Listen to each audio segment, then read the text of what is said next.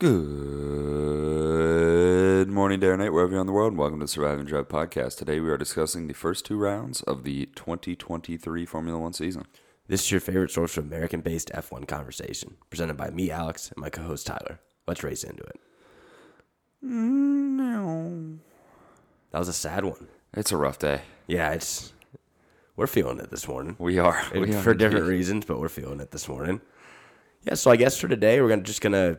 I'll, I'll let you take this away. You're just gonna do a quick little like 60 second or so race recap because not much happened in the Saudi Arabian Grand Prix. Yeah. Uh, and then we're gonna kind of go over our thoughts so far this season um, through every team and how it's going, and then some off track rumors and stuff. Yeah. Yeah. We got to give the people what they want here. We got to got to gather my thoughts on last weekend. It's been, Yeah. It's been a week. So we had Max out in qualifying. We had Charles getting a penalty. They both started in the back. Yeah, We had Perez coming through with an unbelievable qualifying. Perez was able to to get back into the lead after Alonso passed him on the first lap. Ended up building that gap. Nothing much behind it. I think Max and, and Charles were off to good starts. They ended up getting through the field pretty well. Uh, the Ferraris ended up getting stuck behind the Mercedes. The Mercedes ended Yep. up getting stuck behind the Astons. After Stroll parked, he uh, pulled off into a runway. FIA decided to make it a safety car for reasons that a little bit questionable. Uh, Perez had a good re- safety car restart. Max ended up getting back up into second with Alonso in third. Max had some issues, questionable issues. Uh, Perez and Max had a little bit of back and forth with with how their team orders are going to play out. And Perez ended up finishing in first, Max in second, Alonso in third, and then Little Alonso controversy. not in third, Yeah. and then Alonso back in Yep. third. Uh, yeah, a little bit of back and forth with the FIA between a penalty and then a penalty served incorrectly, uh, and then a final decision that that he retained his podium. So another podium for for Alonso this year. Yeah, so definitely a little bit of controversy there at the end. It was weird that the FIA took so long to come up with that penalty and then apply it, and Yeah. then went back on their decision anyways and it got appealed. Um, obviously, he earned the podium on the track, so it would have been silly to give George that podium, and even George said that. But it, it was just weird that it took so long. I don't know what your thoughts are on that, but I don't, I don't understand why it took so long for them to figure that out. Yeah, it was fix it. it was interesting because this is where we kind of learned. I mean, we got reminded that there's a team in Geneva that's coming up with these, you know, decisions and handing off uh, events that need decisions to the the FIA team on track, and basically they didn't see it until pretty late in the race. They handed that decision to the on on site FIA team, uh, who then came up with a decision at the very very end of the race slash a little bit after the race, uh, and then you know obviously it was a, a, a very late penalty. Aston Martin appealed that decision and ended up uh, getting it appealed. So.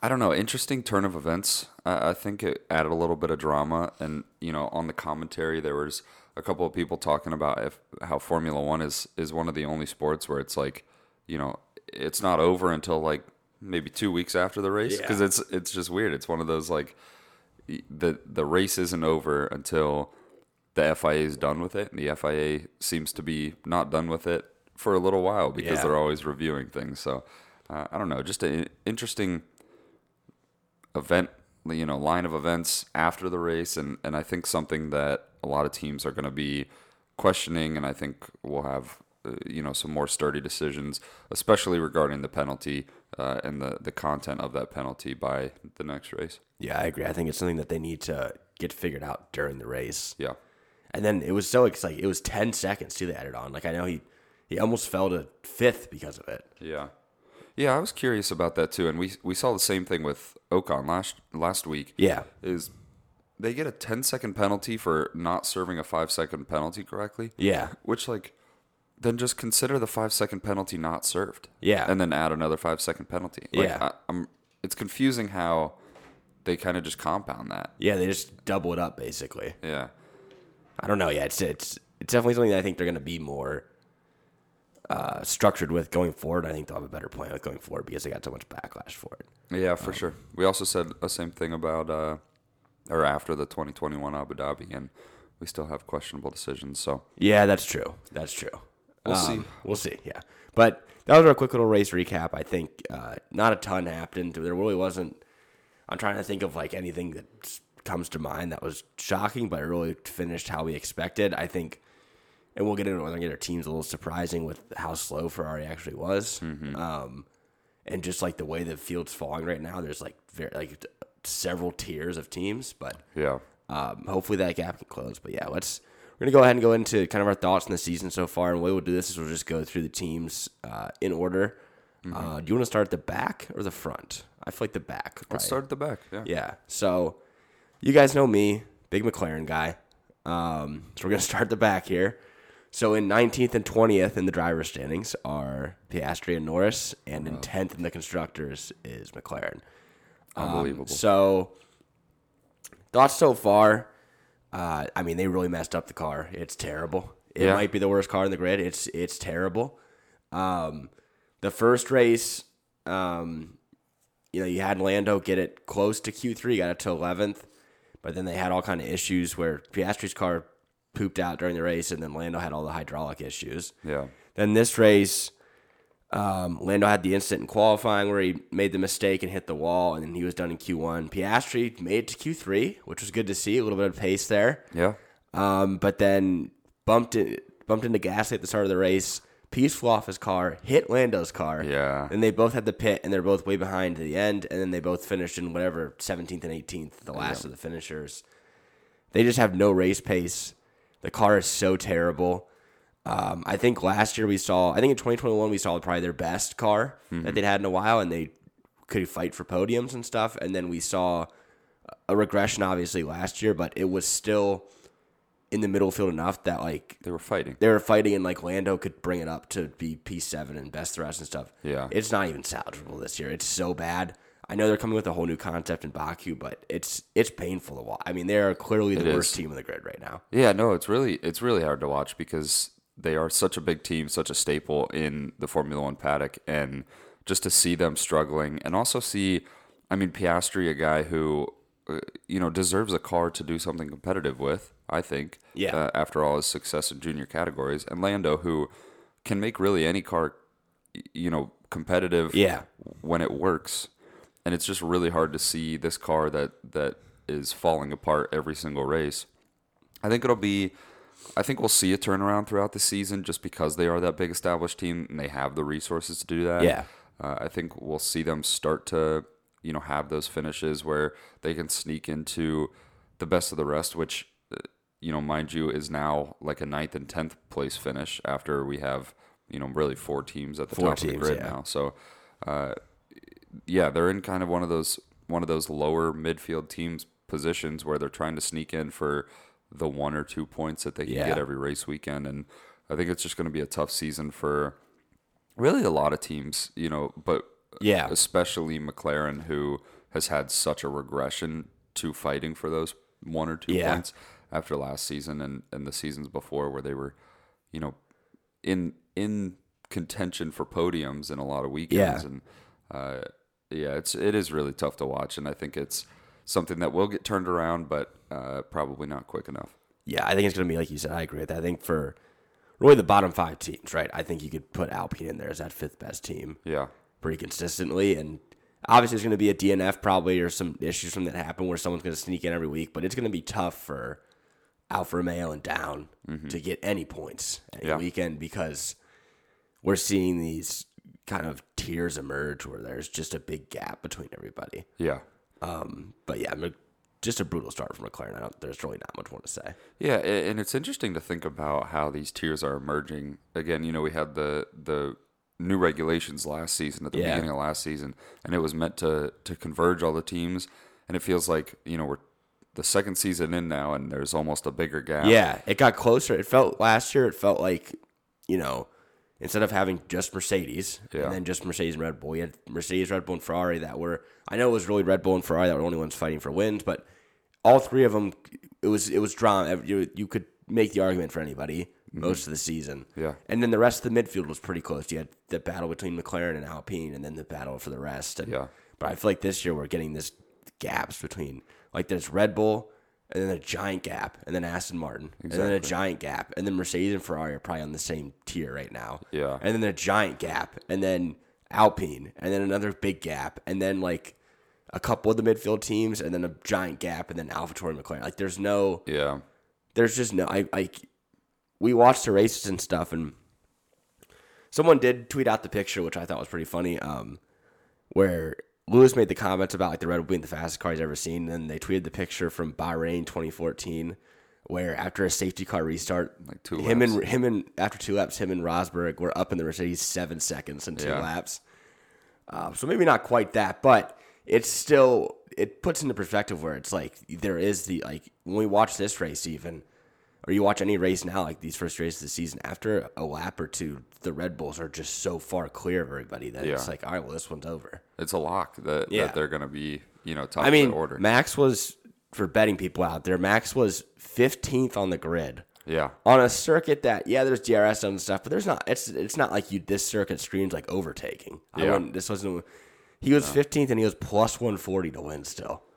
It's unreal. That's I mean that's ridiculous. Everybody else is like you know Perez is like plus 100. He was plus 140. Everyone else is like plus a thousand or worse. Yeah. and he was 15th. So And the line's even all the way down the grid. It feels Yeah. like where everybody lies in the championship is kind of uh, just a guarantee with those with those tiers, you know. And yeah, and yeah, for those betting people, it just seems like a very low value for a lot of bets here because it seems like people are fitting in. And you know, the past couple races, there's been some movement, but it's it's pretty consistent. Yeah. you know, and the race pace is just drastically different. And I think like last season, you know, we had such big differences, and then throughout the season, it felt like a lot of people got closer. And so I think we might get to see that, but with the the pace difference that the Red Bull has, it's so hard to to picture that. I don't know how they're gonna catch up either because it's not like Red Bull are gonna like just stop their production and stop getting better. So Yeah. yeah, I agree. I don't. It's it's one of those ones where it's just you go into every race being like, well, unless there's like a mechanical issue for Red Bull, like they're just gonna finish one two. Exactly. All right, so we're gonna go kind of quickly here through the through the rest of these bottom five teams. So AlphaTauri here in ninth, um, on the edge of points this week. I'll give Tsunoda credit. He drove a good race, and Both weeks, yeah. both weeks they were, I think P11, but I think he was P, been P11 both weeks actually. So Yep. he's been, you know, he had a lot of criticism going into this year, a lot of, I think, um, pressure to perform, and I think they gave him an even worse car than last year. I mean, that thing Absolutely. stinks Yeah. and he's put it 11th both times. So I gotta give him credit. He's driving well. Yeah. He's out driving DeVries, and I think you and I both thought that DeVries would probably outperform him. So It, it and it's interesting because everybody thought DeVries would would come in and you know pick it up right away. yeah, But I think he's having trouble, you know, getting bet into the team and really like yeah, you know figuring the car out and you know him being able to get points last year in one stand-in race is very different than you know being able to consistently perform with a car. yeah, Uh, and I think we're seeing him have some struggles, and and uh, I'm curious to see how it plays out because it is kind of interesting dynamic. You know, he's a, he's a rookie, but he's so much Yeah. older than regular rookies, and Oh, he's so he's like 28. yeah, and, and so it's really interesting seeing, you know, how he's performing and how that will kind of affect him throughout Yeah. the season, uh, especially in comparison Yeah. to Tsunoda. Yeah. So for AlphaTauri, I mean, Tsunoda's looking promising. If they can make a few improvements, I think they could be sneaking some points and stuff. But they that car is very bad. I really and you know I want to go back to how those the only points available it feels like consistently will be that 9-10 spot. 9-10, yeah. It feels like every bottom 5 team is going to be a Williams esque over the last 3 years. Williams Yeah. team, you know, fighting for that one point finish Yeah. here, one point finish there and and just getting enough to climb Yeah. over 10th, maybe 9th Oh yeah, place. I feel like we're gonna. I feel like we're gonna get to the standings at the end of the year, yeah, and it's gonna be like 700 something points for Red Bull. exactly. and then you're gonna have Ferrari and or you're gonna have uh, Aston Martin in like the 500s, Mercedes and Ferrari in the 400s. Uh-huh. Yep. And then you're gonna have 20 points. Alpine, will be in the hundreds probably, and then everyone else will be like 20 or less. Yeah. Like 20 or less for like the bottom five teams probably. Yeah, it'll be really interesting to see. And, you know, we were hoping last year for that shock podium kind of deal. And I think this year it's just so hard to picture anything. You don't get any of that anymore. Yeah. Remember when we used to get like, and maybe it's just me just because you only see the highlights and stuff before I watch, but like The Ricciardo you, win. you get Ricciardo win. You got the. I mean, I would still watch that. But like, yeah, like the the Gasly win, or like when Gasly would sneak on a podium and like Yeah. the Toro Rosso, or like you just get these random podiums sometimes. I Mm-hmm. feel like you just don't get those anymore. yeah, we haven't seen him in, in a while. You know, Lando being the only Yeah. driver to, to Last year, pop he was on the only podium. driver out of the top three to even get on a podium. And seeing, I mean, even just trying to picture him on a podium this year. yeah, or ever again. I mean, he ever again for McLaren. They're so bad. But Yeah. all right, um, moving up to Williams now. Uh, same case as AlphaTauri and McLaren. Uh, they did sneak a point in. You know, I think we should. Um, I think we should make a statement here and apologize for thinking. Yeah, we're gonna apologize. Gonna yeah, be, we'd like to cheeks. apologize that we both thought Logan Sargeant would be the maybe the worst driver of all time in the history of the sport. he, he he looks competitive. He looks competitive. He looks good. He looks racy. That car also stinks. The battery looks great on top. We all know that. Yeah. But that car also stinks. They're going to be the same boat as last year. Williams will be in the same boat forever for the rest of history. They'll always be one of those teams that has to do a one stop and do 50 laps on one tire Mm-hmm. to sneak one point out at the very end. Yep. They're always going to be like that. But Sargeant looks pretty good. I thought he would be finishing 20th every. I thought it was going to be Latifi all over again. I was really gutted for him in qualifying because Yeah. he he was looking really good and then got his time deleted Yeah. and then you know just had an incident and I think he it, well he's already so much closer to Albon than we saw with Latifi. Oh, yeah. And if he can continue that, he's already established himself as a competitive driver, right? Mm-hmm. And then if if he continues to move up the order and, Yeah. and is even closer to Albon, I think he has the potential to, you know, race with Albon in the Oh, yeah. car. And I think the the two of them have the the opportunity with you know not a great car to to get some points finishes and to really get a get a solid view from Yeah. from higher up in What the, I yeah, grid. I know this is this is getting way ahead of ourselves here in saying this, but he is very young. He's 21 only, I think. He's going to be racing for Ferrari. He's gonna be racing. No, I'm, not, I'm not saying that. I am saying that. What I am saying though is, if he's showing this much promise early, Yeah. and he keeps getting better and better, I'm not saying he's George Russell. I'm Yeah. not saying that. yeah, But if he's showing that much promise in Williams and stuff, and you have this crop of drivers that we have probably five or six drivers that are in their 30s Mm-hmm. that maybe in five years, six years, he gets a spot on Ferrari. I think- like that. If he's that good and earns it, like I've heard a lot of talk about you know what's driver turnover going to look like, and I think it's pretty. You know, we have all these long contracts, and I do think it's going to be pretty consistent year over year. Uh, you know, regardless of, of silly season and where team where drivers shake out, I Yeah. think the the twenty drivers are going to be fairly consistent over the next couple of years. That twenty twenty six regulation change is going to be I think it's going to open up the floodgates. mass so, yeah. I think yeah, it'll be really interesting to see. But uh, you know, and Vettel returning and, and all these things, so Yeah. it'd be really cool to Yeah. watch. Well, yeah, I did. We'll get into it later, but I did. I had a dream last night that Vettel was a red reserve driver for Red Bull, but we'll get into that later. Um, but yeah, I mean, tip to the captain Sargeant. I'm gonna I'm gonna spin zone this for us for our own sake. Yeah. I'm gonna say we reverse jinxed it for all of America. So we fell on that sword. Yeah. We walked so America could run. However you want to word it. Yeah. We basically took took you know the meme of the guy taking the bullets while the kid's sleeping in the bed. We Mm-hmm. Yeah.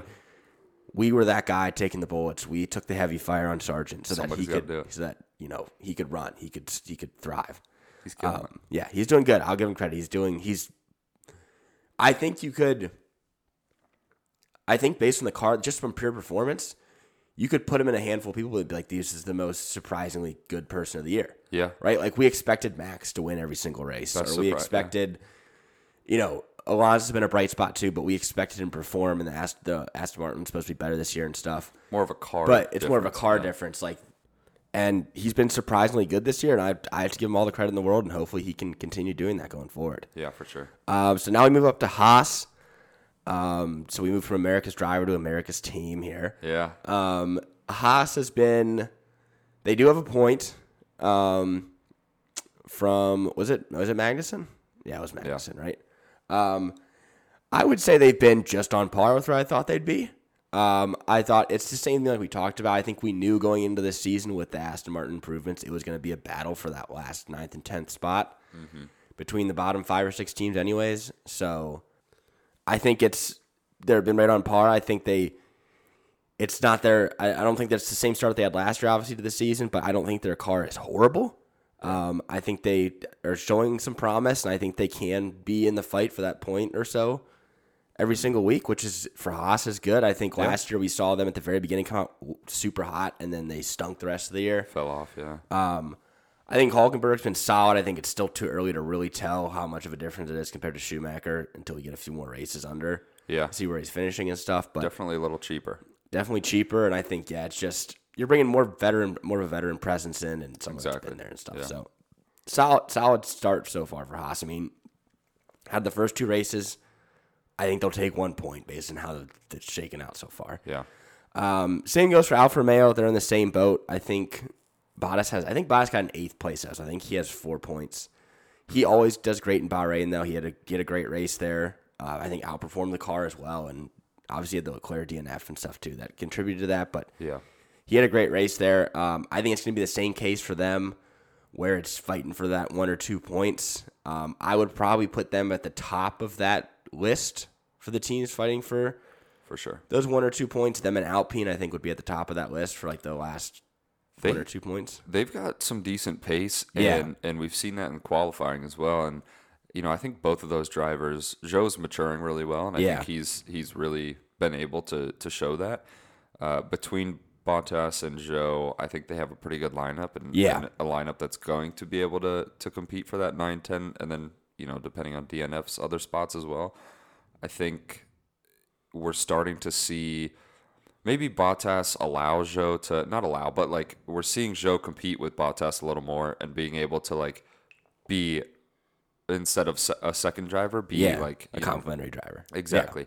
And I think uh, it's really fun to watch, and you know, hopefully they continue that pace and, and are able to develop a little bit more and, Yeah. and continue to fight. But uh, yeah, they've been a team that's enjoyable to watch. To me, they're just their the highest vibe team on the grid. facts. Um, there's, I don't think there'll ever be an internal issue between the drivers. They're both too nice. Bottas is as happy as ever, even though he's just fighting for the back end of points. yeah, Even though Fred Vasseur left, I think he left behind. Like they still always have great strategy during the race. yeah, They don't really have any mess ups and stuff. Obviously, they'd like to have a better car, but I think they really maximize everything with what they have and what Yeah. they can do. And if they're just always there's no drama ever around that team. yeah. Even with the teams that don't have like inner conflict between the drivers, you're still like Mercedes. Like the drivers get along. But, like there's it's Mercedes. There's always Yeah. gonna be drama. There's there's just nothing. There's no bad vibes ever. So They've been very under the radar. The yeah, years. and you never hear like even if things aren't going well, like it's just well, we'll get back to it next week. It's just all positive. So I kind of like that part of it where it's it's kind of a nice a nice brightness on the grid. But yeah, um, and then going up here now we're going into Alpine. So I would put them probably as my favorites to close out those points every week. yeah, Um, the reason we talked about the bottom five getting the other two points because there's always going to be DNFs and other issues and stuff. But if no DNFs happen and no issues, I would say Alpine's probably the fifth best car in the grid. Alpine took a big step in the second. I mean, they had the first race of the season, and they didn't Oh, yeah. look good. No. at all. Well, Gasly made up all those places, but yeah, they he had the bad qualifying. Yeah. the car didn't look great, and then Ocon had all those issues, but they looked good this past race. yeah, Um, so far they're getting along. I think we could see some drama from them throughout the season. Um, if the car gets a little better and they're competing for a few more points, the Yeah. problem is now is that they're just not competing for high enough points where there's like no pressure. exactly. So it's not a big deal to one of the other drivers if one person gets two points or one point. Like it's not gonna yeah, they're not fighting for anything right now. But Mm-hmm. um, so far, I think it's it's been good. I think I'll give you know props to Gasly. I think it's imagine if he was in the AlphaTauri, it'd be an even worse car this year. very true. So he did make, take a step up and made a good career move, I think. And I really think I'm I'm just waiting for the influence of Zidane to hit that team and yes, really yeah, take off. really take off. Yeah, because they, have all those great influencers there that are really going to make an impact. And, Yeah. uh, you know, Alpine spends their money very wisely on that type of stuff, and Yeah. Definitely shouldn't be putting that more towards the car or anything else. To really shoot them up. The Yeah, I grid. think Zidane, I think as, as soon as Zidane can really get his grasp on that team, that's when we'll see them take off. But um, not a bad start for them. I think they're going to be pretty lonely in that P5 spot. I think they're going to be pretty lonely in the P5 spot all year. As it, you know, As we'll see. yeah. we'll, see how development shakes out. I think they, you know, will have a little bit of development, but I think there may be the potential for uh, you know an Alfa Romeo team to to kind of Yeah. catch up to them. Uh, but I do think it'll be, you know, they're not going to take any steps forward Yeah. significantly into kind of those top four teams. No. uh, but I do think. Well, yeah, certainly not. I mean, they'll be high in our eyes for the next race still too because of the pink car. But then as soon as I go back to that atrocious blue and pink one, we're gonna think Down so lowly of them anyways. They might as well be last. Yep. Um, all right, now we're moving into the teams that are actually Getting points. getting points and are fighting for something. Um, Let's get to the fast ones. so we'll start with uh, yeah. Let's let's get all right. So I would say, and you can probably agree with me here. Obviously, there's big gaps between these four teams too, but these four are. I mean, if if you just had these four race, if like th- these four teams are light years ahead of the rest of the field, like there's not even a question about that. Unless there's DNFs or stuff, these four are never going to finish outside the top eight. Yeah. Um, so first we have Ferrari, which is shocking to see for me. We had all this talk on the offseason. Listen, listen. Not shocking and shocking. Yeah. We had all this talk in the offseason how they unlocked whatever, 37 more horsepower, whatever it was. They got a lighter chassis, like all this stuff that they did, and how they were looking so good in preseason testing. They had that sick preseason launch thing. Yeah. Everyone was so hyped up for Ferrari. Um, there was a lot of momentum from there. You had you know Red Bull getting the reduced wind tunnel time, and then here we are, just classic Ferrari again. The car is not reliable at all. Um, they have the DNF the first race, and then this race they just looked so slow. I mean, they were way behind the Mercedes. They weren't even on pace with the Mercedes. Uh, just, just not good. They just were not good. They're not able to use their car, and I think that's Yeah, their that's- yeah. biggest you know holdback is that every single race they've had mechanical issues. Leclerc already got a penalty, which is just baffling. In one race, he used all his control electronics. It's unbelievable. So, you know, they're really, I think, hampered by their reliability, and I don't, I don't know how much that can change over the season. You know, I don't think it doesn't change much because they had issues all last year too. it. exactly, and that gives me, you know, I don't know. It, it just kind of stinks to think about the fact that they're they have such a car under them, and Yeah. they just can't. Yeah, the base it. air, and they just can't use it. So I think they're I think we'll see them continue similarly to last year. We'll see them be incredibly competitive in qualifying. Yeah, because they're then- great over one lap. I mean, again, Leclerc was, I think he was, he was P two Yeah. because he dropped to twelfth. Then Yep. they are they are great at qualifying. They are in. A, you could make the argument because that Red Bull car is definitely better than them. Mm-hmm. You can make the argument right now that it's one of the greatest qualifying teams of all time in the last two years. Because even last year, like on race pace, they were so much more down, but they somehow would pull off these poles in qualifying. But they Yeah. have no race pace whatsoever. Yeah, and it- and it's not that they don't have the race pace because I think it's there. It's just they're afraid the, the car's going to fall apart. Yeah, I think if they try to up the engine too much, it's going to blow up. exactly. Basically, And they're and you know Fred's talked about this a little bit. They're continuing to bring upgrades, but how are they expected to use upgrades when they can't even use what they already have? exactly. And and until they can maximize their package, I don't think Yeah. they'll be competitive with I don't the think other so. three either. teams. I do think they're going to have better strategy this year with Fred there. I think they're not going to have those mistakes, but the a little car, bit less drama. I, I think the car's worse this year than it was last year. So, yeah, less drama and stuff too. I think they're going to kind of fly under the radar a little, but I really think if if you had to ask, I know it's really early, but I think they're going to finish in P four because Yeah. we'll get into Mercedes now. That Mercedes, how no matter slow or fast it is, it's, just- going to finish every every race. It's every race, it's going to finish. car, yeah. It's going to finish a race. So, getting into Mercedes now. I'm really excited to see the the new The package new that they package. come up with because I think if they Are they be, getting putting side pods on? Do we have confirmation of that? I think it's uh, Because Toto They- had made jokes about like I don't care if it looks just like the Red Bull. I'll put a Red Bull sticker on it. I don't yeah, care. and they have announced that that they are making that you know major change. They they said that they Yeah. they pinpointed their decision, which they had already said, but I guess they you know said it Said again. it, yeah. So they pinpointed their decision over the past summer, not over the the new car regulations. Yeah. That their you know issues came in, which was a wind tunnel. When after wind tunnel decisions, uh, they you know had this issue, and they only found out about it recently and on on track, and uh, they let go of some people in their aero department because of that, and I think they're now deciding to just kind of conform. Whereas you know before they were this big Mercedes, and you know, not- And they always not. had, and it always worked before. Exactly. So they had full confidence in themselves to just, we think this is going to work. Yeah. It's going to work. Now they're in a point where it's obviously not working to to their hopes. You know, Yeah. i- if this was Haas, they'd be through the moon. Yeah. Mercedes is not happy with it at all. Yeah. And it's really interesting to see them bagging all these points and Yeah. still just livid with themselves. And so they're making this big change, and I, you know, nobody knows when it's going to be able to be implemented, but I think it'll be good to see them make that change and then be competitive again with, Yeah. with some of the, the front runners. Hopefully, uh, Yeah. I think they'll still be behind, but you know, we'll see, and they'll be able to maybe take those steps forward in, in the next Yeah. coming years. Yeah, I think hopefully they can get closer. I think just with how the uh, if you look back at the just the turbo hydro turbo hydro I can't even Hybrid. hybrid era, Yeah. can't even say it. From 2014 to 2021, they dominated it the whole time. Yeah, I think that's going to be the case with Red Bull for this till 2026. yeah, Uh, I don't see anyone catching up to them during that time until there's new regs again, but hopefully people can get closer. I think with Mercedes, like you said, it's going to be, a, I think it's probably going to be a P3 season. If they can close the gap to Aston Martin, I think they might put a fight with them, similar to how they did with Ferrari last year. But I think no matter what, like you said, Mercedes is going to finish every race. Yeah. They're always, both drivers are going to always finish. yeah.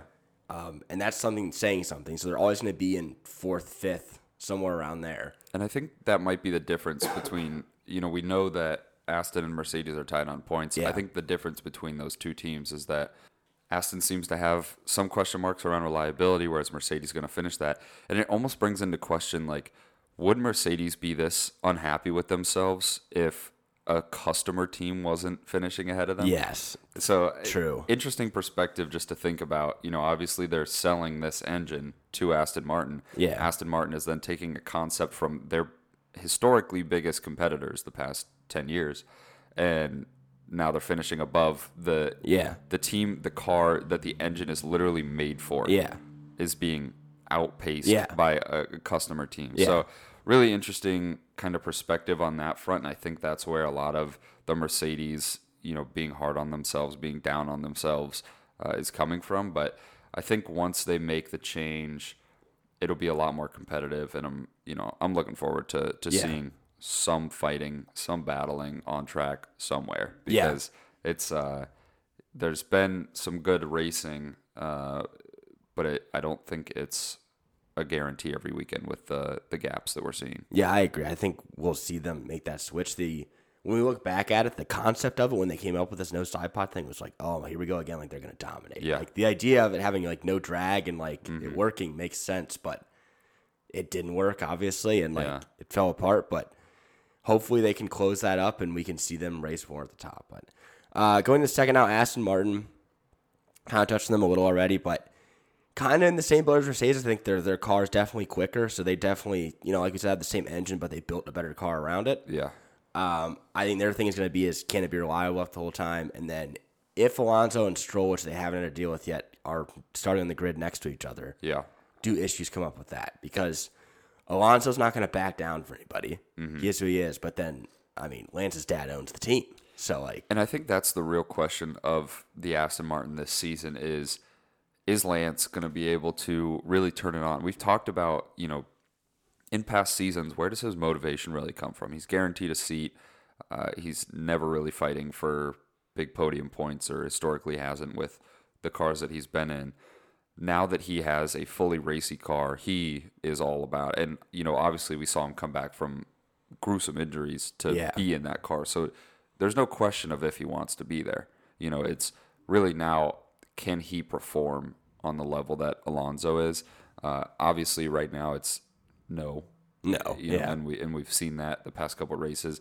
Yes, he's still probably hampered by by injuries, but uh, I think where he finishes is going to determine if they stay in second place in the Yeah. championship. Because Alonso bagging all these points is great, but if Stroll is finishing behind the re- behind, the, the Mercedes, Mercedes, yeah. and Ferraris, you know, they're it's not going going to matter. Hold Yeah, they're to going to hold so. on to that. Yeah, But I do, I you know, I'm looking forward to the the day where Stroll outperforms Alonso and is up on the podium. That's going to be yeah, and we get a, to watch. because we've gotten. I saw a meme of it the other day. We had for the longest time we had Ham Bot Ver, Yeah, and then we had Ham Ver Bot, and then we had Ver Ham Bot or whatever order you want to do, and then now it's Ver Per Aloe or whatever Yeah. it is, and that's all we have every single week. It seems like, but I think it will be interesting how yeah where Stroll inserts himself into that. you know, we didn't talk about predictions for this past weekend.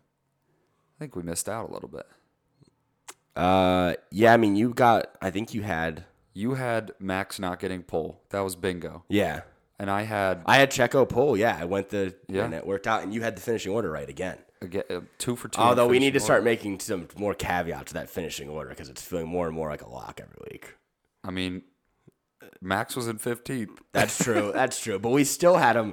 In mine, I had Max winning still, and I didn't feel like unconfident about that. Yeah, that's true. Um, all right. So speaking of Max, we're going to Red Bull now. yeah, Um, the best start to the season you could possibly have ever. Literally the most points you could possibly get. I mean, arguably though, this is not a good start for them because now they have the teammate drama. Fair. That's fair. I think that. So that's what I was going to get to. That was going to be my first point in question to you is, how do you think this shakes out? Because they're one and one so far against each other. I know Max had the qualifying issue, but When it was they- a street circuit, and Checo did very well.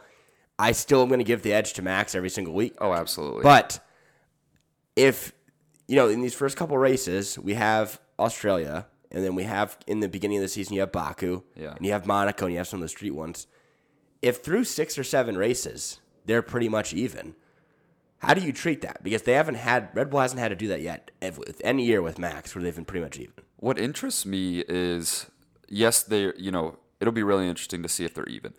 As and as a Perez fan, it's really hard to you know admit these things, but Max obviously has an edge over Perez. Oh yeah, And I think it's interesting that Max cannot be just comfortable in an even spot with Perez. no, he's so annoyed all the time. for and it's and it's really weird to watch him you know even during the race be asking and be worried about one singular point when like you should know that you can outcompete him over the course of the season Yeah. like relax a little bit finish the race bag Yeah. the points be a team player for a little bit and i think he's so driven to be a champion again Yeah. and to be winning all these races that he doesn't even have the the wherewithal to just like relax a little bit. Yeah. And I think that more than anything else might be what keeps him from just absolutely dominating. You know, just the He- pressure being in his own head basically. the pressure that he puts on himself race weekend Yeah. by race weekend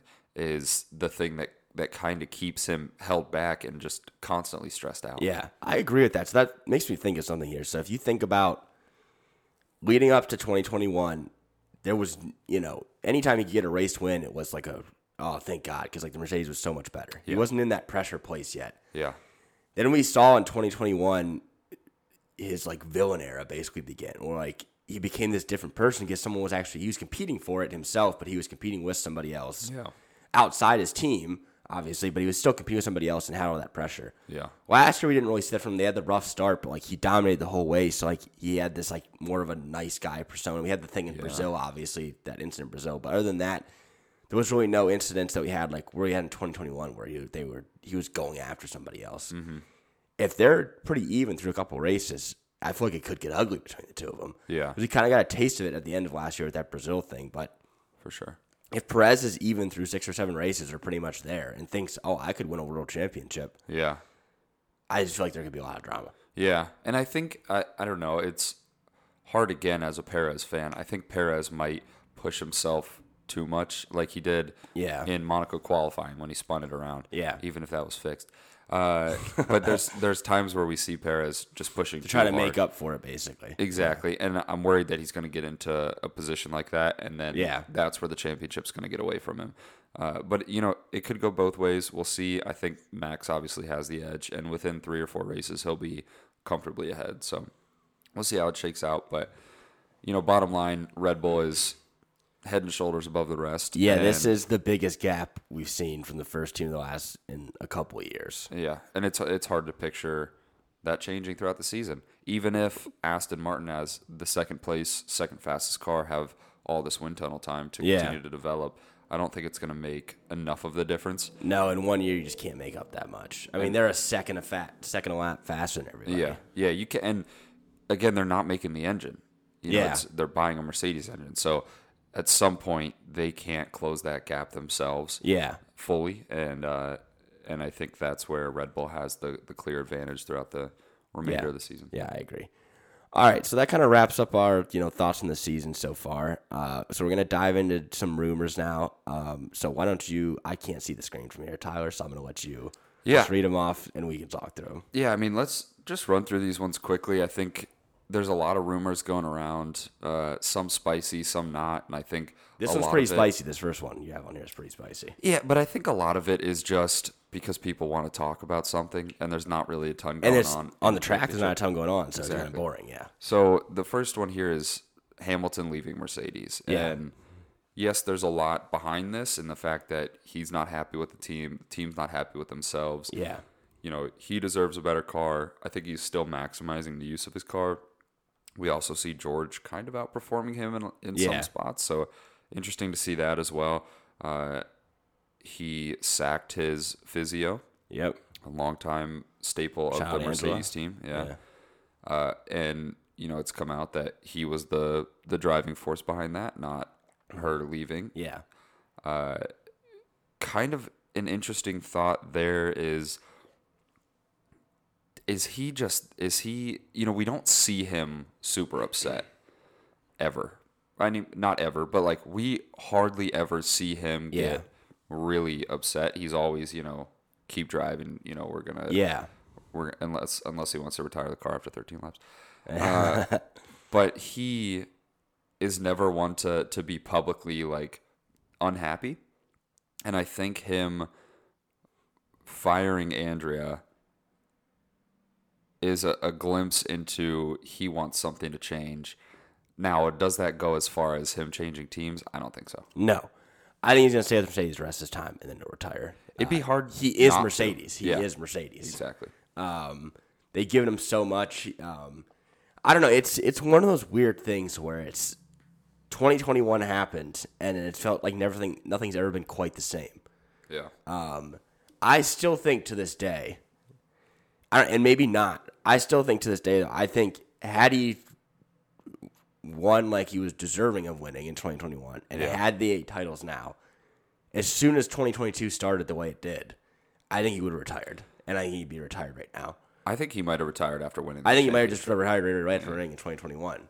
Um, I think he wants that eighth, though. He wants the Oh, eighth title. Um, I think he's going to do everything he can to get it. and slowly just Slipping becoming away. too far away but he's 37, going to be 38 this year, I think. Um, so he's getting up there in age, but Alonso's whatever, uh, And he gets- 65, 66, whatever Alonso is. And Hamilton's been looking at Alonso on track a lot, Yeah. so he at least knows that knows he that can can that do? old. Yeah. Um, so my thinking is, is they're going to have to convince him of it. But if they can show enough progress through to 2026, Yeah, and then his hope would be in 2026 they get it really right, Yeah. and he can win in 2026 and then walk off into the sunset. Then yeah, um, it's just tough to see because, like, yeah, he was just on top of the world, and then just the way it ended, everything kind of went downhill from there. But yeah, yeah, I don't, I don't see him leaving. I don't. There was been talk of him going to Ferrari, like Yeah. basically him and Leclerc just swapping. uh huh, Um, there's been there a little bit of chatter with that because Leclerc's not happy with Ferrari either. But yeah. I can't picture either of them being. I different team. can't. I Mercedes or Mercedes will keep Hamilton. I don't see Leclerc going anywhere but Ferrari. Like he is synonymous with Ferrari now. So, Yep. um, all right, moving into the next one here, we have Red Bull sponsor pity party. Um, so for those of you that don't know, um, there was some news that came out that basically Christian Horner said like uh, someone within the paddock had talked to their sponsors, being like, because of this cheating scandal, like they're gonna, it's gonna bring your sponsor's name, like your company's name down, Yeah. because Red Bull's cheating. Yep. We joked that it was Toto, but I think we talked before this. It, it there's a good chance it was probably Zak Brown that did it. Um, Cor- which corporate man. I don't blame him. Listen, it's it's a little It's fair. it's a little goofy, but like Yeah. if you can get a few sponsors to back out, and Red Bull gets a little less money, and they bring it down a little bit, like it is what it is. Yeah. Um, It's the politics of Formula I don't One. think if you, unless you had a big sponsor on the car, I don't think people would really notice. No. So like if Mercedes had a cheating scandal, Petronas would might consider backing out because it's kind of synonymous. Mm-hmm. Same with Ferrari and like Shell or like one of those type of things. Red Bull like Red Bull is Red Bull. Like it's its own company. It's not like a car manufacturer. I know they have Oracle and stuff, but when you think Red Bull, you just think Red Bull. Maybe now I would picture the Oracle on the side, but I don't. I can't even name one of the other sponsors in the car. I don't even think of that. So, Bybit. oh yeah, Bybit, yeah. But like, I mean, it's crypto, like none of that. Yep. Anyways, there's been talk about that. I don't know what your thoughts are, but I think it is pretty funny that Zak Brown probably went out and called every single sticker that's on that car. I see you guys have a quarter inch sticker on the left rear panel of that Yeah. Red Bull. You might want to take that off. He's calling like the local office. Yeah, he's like- calling. Yeah, like it's some local thing, like some local ice. Like that'd be like I don't know, like what's I'm trying to think like a local place. Like it's just like some local ice cream shop, and he's calling, being like, "You sure about that? I know you. How much do you pay for that sponsorship on there?" And they're like, Yeah. "I don't know, ten bucks." Or like, You could pay double that for a car in twentieth. yeah, exactly. it has a reputable name. It's like someone might see that sticker and think, "Oh no, like You overspend. Too. you overspend too. Like you are a corrupt business too. Like exactly. So it's it's kind of funny, but it's also kind of funny that like Horner's complaining about it because like they're dominating everything and it's clearly made no difference. So it's like why even bring it up? But Yeah, and I don't think he even brought it up as like a complaint. I think he even realizes how kind of comical that was. Uh, and uh, you know, obviously not a lot there, but Yeah. just kind of funny to to hear about. Yeah. And it gives you a quick glimpse into the the politics, the behind the scenes. Yeah. of you know how corporate a sport is, and, and so it's all back to money in the end. That's all that Exactly. really matters. Interesting Um. Next on the list, we have the Nelson Piquet news. So for those of you that don't remember, um, I forget if he said it. I, I'm not remembering. I know we both had trouble remembering this story exactly. I forget if he said it last year or if he said it during the 21, 2021 season. he said it a while ago. I think he said it a while ago, but Yeah, basically Nelson Piquet, father of Kelly Piquet, who is the I don't, I don't know they engaged now. I don't know what they. I think it's it's Max's girlfriend, basically her dad. Uh, basically, ex Formula One driver. ex Formula One driver, accomplished Formula One driver too. yeah, uh, made very racial comments, racist comments about Lewis Hamilton. Um, and it got out and basically was one of those things where like he just didn't really apologize or anything, and like neither did the daughter. No one from the family really said anything. I know Max ended up saying like this is not okay, like we shouldn't be doing this stuff, obviously, but yeah, a lot came of that, and then he ended up getting fined this week almost a million dollars that he has to pay. I don't know what he has to pay that to. To Hamilton. To Hamilton? Yeah. Okay. Brazilian Brazilian citizen Hamilton got Yes. got Yeah, because they, they're both Brazil. That's right. Yeah, and so interesting to think about. I mean, it's like Yeah. a, a slander case, and uh, Yeah, it's like a defamation thing almost or something yeah, like that. But different from things that we we hear about here in America. And uh, yeah, interesting settlement to that case. Again, you know, a little bit outside the Formula One realm, but Yeah. uh, you know, I think it's good to see. I think it's good they came down on him and actually enforced something because otherwise you're just giving him a slap on the wrist yep, yeah, for. And I know it's you shouldn't be using that ever in any to anybody, but Yeah. he used it against the person who is the face of the sport. Mm-hmm. I mean, that is. I think people don't grasp that a lot too, and it's still Max is sort of coming into that light now too because of how popular he's getting, how popular sport's getting here and stuff. yeah, But when you, if you go on the streets and you tried to ask, if you pulled hundred people, Yeah. like if, I, if me and you just went outside right now and just knocked on doors, Yeah. that's asked hundred people, do you know what Formula One is? Well, I don't know. Ninety-five of them would probably say no. Yeah. But if I asked the same hundred people, like, do you know who Lewis Hamilton is, or have you heard of him? Probably a few more people have heard of him than even the sport. He's bigger than the sport itself. for sure. And so when you have a comment made about by some former driver um, about, especially in the times we're in now and everything that's going on, if you have that comment made and then you're coming out and basically like not saying anything or apologizing for it, like I'm glad they stuck it to him and like forced him to pay for this. Yeah, yeah, definitely. All right, let's move on to The Vettel dream. yeah. Yeah, so this is just random. We just put this in here. I had a dream last night that Sebastian Vettel signed as a reserve driver for Red Bull. Now, I don't think that's going to happen. No, I do think he will return to Formula One at some point. with Audi. Uh, I think with Audi, yeah, I think they're gonna. I think him and Schumacher are gonna team up in 2026. I don't know if he's he. I could see him more as a, a team principal than a No, that's what I mean. Yeah, I think I think he'll take Schumacher on. I think that's how Schumacher can get back and I back in. and I think we see this with Andreas Seidl, who's going to be Yeah. kind of a kind of the McLaren setup. How Zak Yeah. Brown is kind of the CEO, the like Yeah. runner of operations. I think Andreas Seidl might take that position, and then Vettel Vettel can be the team principal. a team principal. Role. and then yeah, you're picking up two German drivers for uh, like it. It all makes too much sense. yeah, Schumacher's still young. I don't know who the other German driver would be. It'd have to be someone that's yeah, we'll younger and the up and coming, basically. But that makes too much sense. I do think he's going to get back in the sport some way. There's been talks of him getting back for at least for now with Red Bull Mm-hmm. in some kind of consulting role or something like that. But There was some talk about him filling in for Stroll if Stroll wasn't going to be. yeah, that go. was some fun chatter for that a day or two. unbelievable to watch. Yeah. unbelievable to watch. There's been a, also just a, a quick point. There's been a little bit of talk about how, you know, could Vettel have done what Alonso's done in that car with that race pace?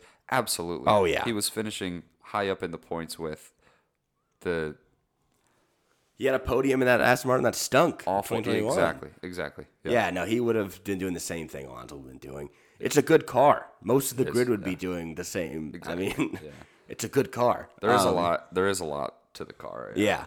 Um, but that was it. I just wanted to bring that up because I do think, but I, the point more so is I think he's going to be back in the sport soon. in yeah, and way. it'll be it'll be great to see. yeah. Um, and then what's the last thing we have on here? M- McLaren's reorganization, uh, dropping their technical director. Yes. An interesting shakeup within the team. They actually decided to move away from kind of a one headed operations into kind of this three headed, you know, multi multi split ahead of aero, ahead of, you know, chassis development and Yeah. and uh, a third sector. I don't know exactly what it is, but uh, interesting movement from them. I think you know. I think it's needed. You need obviously they shakeup, need yeah. something. Yeah, so uh, good to see them moving. Hopefully, it creates some progress. I don't think anything that's going to be tangible in, in this no, season. this but Mm-hmm. season, but I think longer term it could hopefully make a difference. I don't know. It's one of those things where there, whoever they had there before, I don't even remember who it was, was clearly not. I mean, they've only regressed they the have last couple of years, They have so much resources. and they're a huge team. There's no reason they should not be fighting for podiums. Yeah. Every single weekend. yep. There's no reason, like with the amount of money they have, there's no reason they couldn't be a top three team every single year. Yeah. It's a huge team, and they used to be very good. They used to be very good and fighting for wins, fighting for world championships and stuff, and mm-hmm. they've just been. Ever since the car switched to the V6, they haven't been great, and they finally got at the end of the turbo hybrid area back towards the top. They had a race win, like they're getting consistent podiums, like Yeah. You had oh yeah, you had the Ricciardo race when you had the r- race in Russia where I mean there was that thing happened at the end with the water, but like with rain aside, That thing La- happened with the water. well, yeah, we don't like to talk about it, but if you take the rain out, Lando was going to win that race. If there's no rain, the. If there's no the rain at the end of that race, he's finishing that race in first place, Yep. and that was on pure. I know Lewis had a, a penalty or whatever that race that set him back some or whatever happened. Well, I guess the qualifying was weird too, but like on pace they won that race, and same thing with Monza. On pace they won the race, Yep.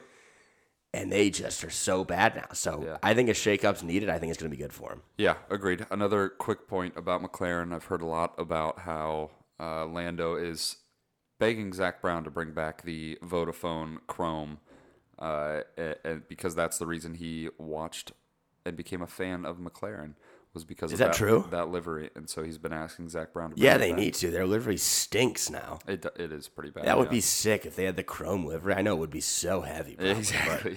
At my point, and I said this to you, if you're going to be slow, Might at well. least look good. Yep. I mean, at least we could turn on the TV and under the lights, They I might could get see some him. coverage. They'll get some more coverage because they got the Vodafone Chrome car. Yep.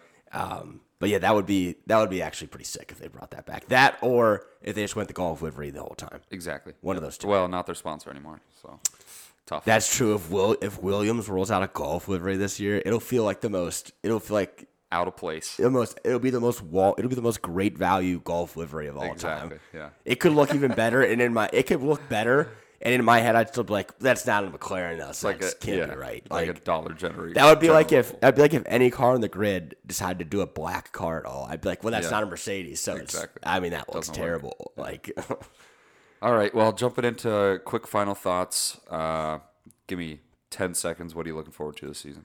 I am looking forward to the battle between the Red Bulls. Fair. I think that's going to be, and this is going to go longer than 10 seconds. I realize this, but Jeez. I think that it's going to be close. I think they're so far ahead Yeah. that there's not going to be that thing where we had in the past where Perez kind of got caught up in battling the Mercedes or the Ferrari or something and Max would run away with it. Yeah. I think they're almost always going to be 1 2 in qualifying. Mm-hmm. And they're going to pull ahead in the race, and then you're going to get drama. So that's what I'm most looking forward to because I don't think anyone's going to catch them. Yeah, that's fair. I think I'm most looking forward to continuing to watch uh, Aston Martin Racecraft and seeing them slice up the Mercedes and Ferraris like Alonso did in the first race of the season. I think that was some of the most entertaining Formula One. Yes, there was some good in a while. racing between them for those other positions. I, I mean, just, yeah. obviously getting by because they have a faster car, but you know, a lot of great racecraft to watch. Yeah, and I'm excited and I, to I continue to see that. need like I need air to breathe.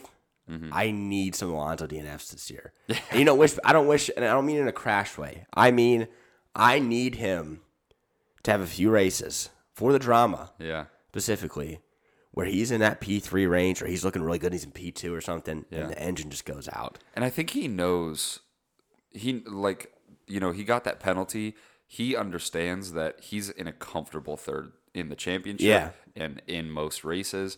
You know, nothing that happens to that car is going to be as bad as what Alpine did to him. Yeah. So I think he is more relaxed in the team. Oh, he yeah. knows he can't speak out. It's probably in his contract. Yeah, I mean, yeah, there's probably no talk clause, Uh, and he has to there. continue talking up Lance and, Yeah. and all these things. But yeah, I, I'm I'm excited to watch him going forward. I think I, I'm excited from his ra- as a fan of the sport. I think it's good that he's racing and is very racy and stuff. I just think for the memes and stuff, it would be very funny if we get to the end of the season and he had like two or three DNFs. Yeah. And he loses the championship to Max by 300 200, 300 points, and he says, "If we didn't have those DNFs, baby, been there." I could have been there fighting for the championship." yeah, exactly. All Anything right. else? No, looking forward to Australia. Yeah, we'll see you guys in a week in Australia. All right. Wait, am I doing it? Yeah. Goodbye.